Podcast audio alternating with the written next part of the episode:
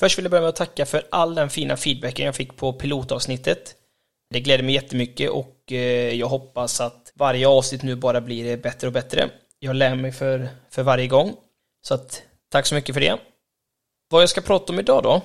Jo, idag tänkte jag prata om och försöka förklara för er på ett så enkelt sätt som möjligt vad, vad Försvarsmakten är och, och dess uppgift. Hur ser organisationen ut?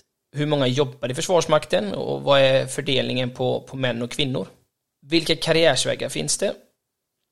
Av er som lyssnar på det här avsnittet och, och redan jobbar i Försvarsmakten kommer det förmodligen vara saker som ni redan vet om, men förhoppningsvis finns det något som ni inte hört innan och till alla er andra hoppas jag att ni finner det intressant, att ni får en bättre förståelse för vad Försvarsmakten gör och varför. Nu tycker jag vi rullar gingen och drar igång.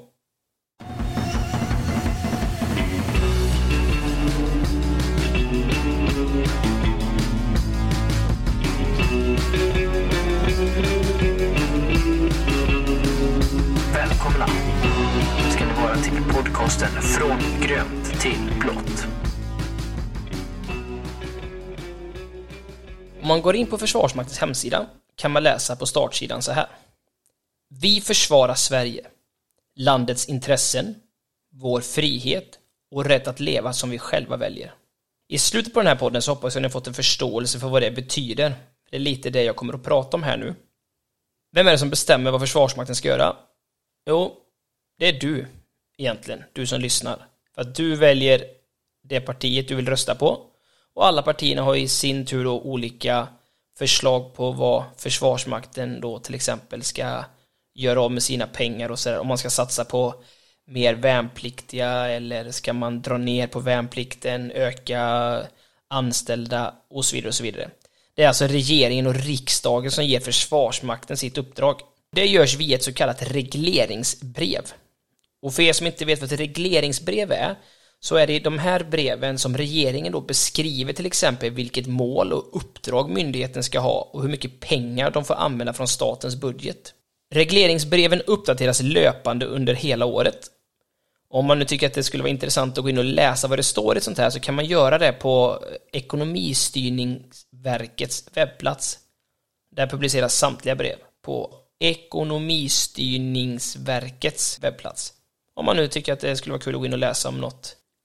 Om man kollar mer på Försvarsmaktens hemsida så står det bland annat så här då att uppdraget man har fått innehåller bland annat följande vara tillgängliga och beredda i fred för att snabbt kunna inta höjd beredskap.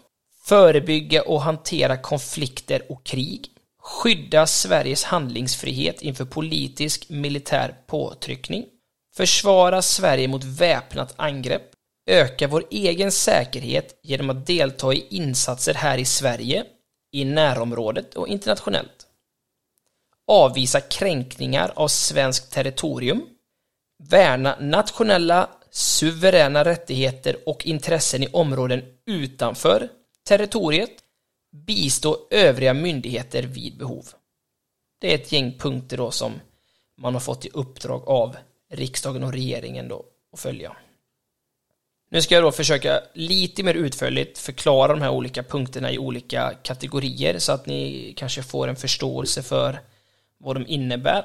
I Sverige har vi ett så kallat insatsförsvar och det betyder då att de styrkorna vi har, alltså soldater och så vidare, de ska på kort tid kunna sättas in i en strid och vid andra krissituationer, oavsett då om uppdraget är i Sverige eller utomlands, där en konflikt då kan få konsekvenser även här hemma. Och vad är då en insats? Jo, det finns två typer av insatser man pratar om. Det finns nationella insatser och internationella insatser. De nationella insatserna i Sverige då kan röra rikets säkerhet. Det är ofta det man pratar om, då är det rikets säkerhet. Det kan då handla om till exempel avvisa ett fartyg eller ett flygplan som kommer in på svenskt territorium utan tillstånd. Alla lastfartyg, alla lastflygplan och så vidare, och så vidare måste ha tillstånd för att komma in på svenskt territorium.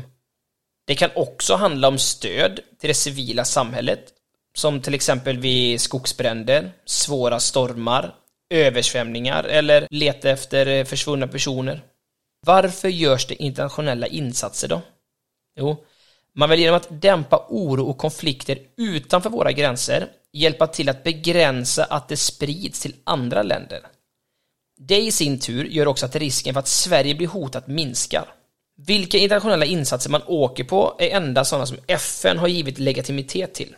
Alltså där FN tycker att det behövs, kan man säga. Då samarbetar man ofta tillsammans med medlemsländer i EU och FN. Om ni har sett någon typ av reklam från Försvarsmakten så har ni säkert stött på uttrycket ett starkare försvar. Vad menar man med ett starkare försvar? Som det ser ut just nu i vårt närområde och i omvärlden har det säkerhetspolitiska läget förändrats och regeringen har därför beslutat att stärka den svenska försvarsförmågan. På grund av detta övar man väldigt mycket och ofta. Man övar också med andra myndigheter och andra länder. Hela tiden måste Försvarsmakten anpassa sig till den utvecklingen som sker och försöka planera ut efter det. Och det gäller på land, till havs, i luften och även på nätet. Jag frågade er lyssnare om ni kunde skriva någon fördom ni hade om Försvarsmakten och då fick jag faktiskt en fördom som var så här. Jag citerar. Eftersom mycket är hemligt så undrar man verkligen om ni jobbar. Ja, jag ska försöka mig på en jämförelse som jag klurar lite på, som jag själv tycker var ganska bra, så kanske ni förstår varför man inte alltid vet allting som Försvarsmakten gör. Om vi tar svenska landslagen i fotboll till exempel. Vi, vi alla vet ju att de spelar fotboll. Och de tränar ju tillsammans för att bli ett bättre lag. Vissa saker syns i media, träningsmatcher och sånt. Och då använder vi oss av andra nationer för att kunna öva på, på det vi har tränat på. Under mästerskap och liknande ibland håller landslaget stängda träningar för att kunna slipa på taktiker så inte motståndaren ska veta vad man kommer hitta på ute på planen. Och det är samma sak där i Försvarsmakten. Att allting man övar på vill man kanske inte att motståndaren ska veta.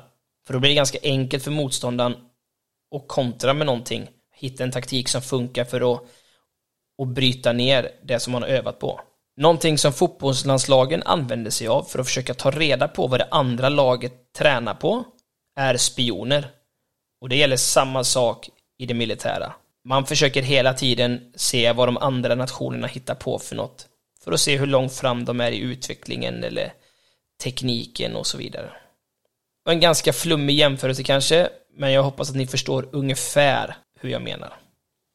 En annan viktig uppgift Försvarsmakten har är att tillsammans med övriga delar för totalförsvaret och det civila samhället stärka och skydda kritiska samhällsfunktioner så att landet är väl rustat inför kriser och naturkatastrofer. Det man vill åstadkomma med det är att i förlängningen skapa en stabil vardag för dig som bor i Sverige. I inledningen av den här podden sa jag vad som stod på Försvarsmaktens hemsida. Vi försvarar Sverige, landets intressen, vår frihet och rätt att leva som vi själva väljer. Hoppas ni nu har fått en förståelse av vad den meningen innebär. Nu går vi vidare och pratar om organisationen Försvarsmakten.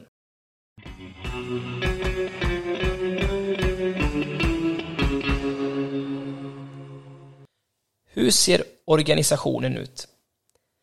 Jag kommer inte gå allt för djupt in på det här för då kommer det bli väldigt komplicerat då det är en väldigt komplex hierarki. Utan jag kommer istället mer övergripande förklara för er hur det ser ut. Skulle det däremot finnas intresse för det efter det här avsnittet så kommentera vad ni vill veta mer om så ska jag djupdyka i det ämnet. Högsta chefen för Försvarsmakten är överbefälhavaren Mikael Bydén. Överbefälhavaren som kallas för ÖB ingår i något som kallas för Försvarsmaktsledningen. Försvarsmaktsledningen samordnar Försvarsmaktens verksamhet och ger ÖB råd i betydelsefulla frågor. Det är en grupp som består av Försvarsmaktens högsta chefer. De som sitter med har både militär och civil bakgrund. Och deras jobb då, det är att se till att Försvarsmakten utvecklas och följer det som bestämts av regeringen och riksdagen. Det finns tre olika försvarsgrenar i Försvarsmakten, men man skulle kunna säga att det finns fyra organisationer. Och det är armén, där hemvärnet, alltså de nationella skyddsstyrkorna, är en egen organisation. Det finns marinen och det finns flygvapnet. Alla de här försvarsgrenarna de har sina egna chefer och egna staber. Försvarsmakten finns över hela Sverige i form av regementen, flottiljer, centrum, till exempel HR-centrum, skolor och andra enheter. Och exempel på en enhet är Försvarsmaktens hundtjänstenhet. Tittar man på siffror ifrån 31 december 2020 är det tillsammans drygt 55 800 anställda och frivilliga som jobbar i Försvarsmakten. Den siffran, då är det inräknat alla som tillhör hemvärnet, det är reservofficerare och de som har anställningen tidvis tjänstgörande. Av de 58 800 är det cirka 24 000, så lite mindre än hälften, som arbetar dagligen. Man delar in dem i yrkesofficerare, heltidsgruppbefäl, heltidssoldater, heltidssjömän och civila arbetstagare. Kollar man på fördelningen av män och kvinnor är det cirka 79% män och 21% kvinnor. Tar vi däremot yrkesofficerare som exempel finns det totalt cirka 9300 varav de är 750 kvinnor. Av både gruppbefäl och soldater som är heltidsanställda är det totalt 5900 stycken och av dem är 800 kvinnor. Försvarsmakten har kampanjat mycket för att just kvinnor ska söka sig till Försvarsmakten, för det behövs. Om du som lyssnar är kvinna och inte vågat söka dig till Försvarsmakten på grund av att du är rädd för att det är mansdominerat, så tycker jag inte att du ska tveka. Jag har nu nämnt en del av de olika sakerna man kan jobba med i försvaret, till exempel yrkesofficer, gruppbefäl, soldat, civila tjänster. Jag har tankar och förhoppningar om att göra avsnitt i framtiden med gäster som kan gå in lite mer på hur det är att jobba i Försvarsmakten, studera till officer, arbeta som officer och även kanske då hur det är att arbeta civilt i Försvarsmakten. Även hur det är att göra värnplikten, om det är någon där ute som har funderat men kanske inte riktigt vågat. Nu tänkte jag börja runda av det här avsnittet och ett av målen jag hade med det här avsnittet var att det skulle bli längre än pilotavsnittet, för det var det en del av er som ville. Och det har jag nog lyckats med förhoppningsvis. Jag hoppas att ni har lärt er någonting. Om det är så att ni känner att det är något jag missat eller ni vill veta mer om så tveka inte på att höra av er så lovar jag att antingen kommer jag återkoppla till er privat eller så väljer jag att göra ett avsnitt där jag då fördjupar mig i någon del. Jag valde att göra det här avsnittet ganska så basic så att alla kunde hänga med. Det finns extremt mycket mer att fördjupa sig i och prata om Glöm inte att eh, följa podden på Instagram och Facebook. Länkar till allt sånt finns i beskrivningen till podden. Tills nästa gång vi hörs får ni ha det fantastiskt bra. Ha det gott. Hej.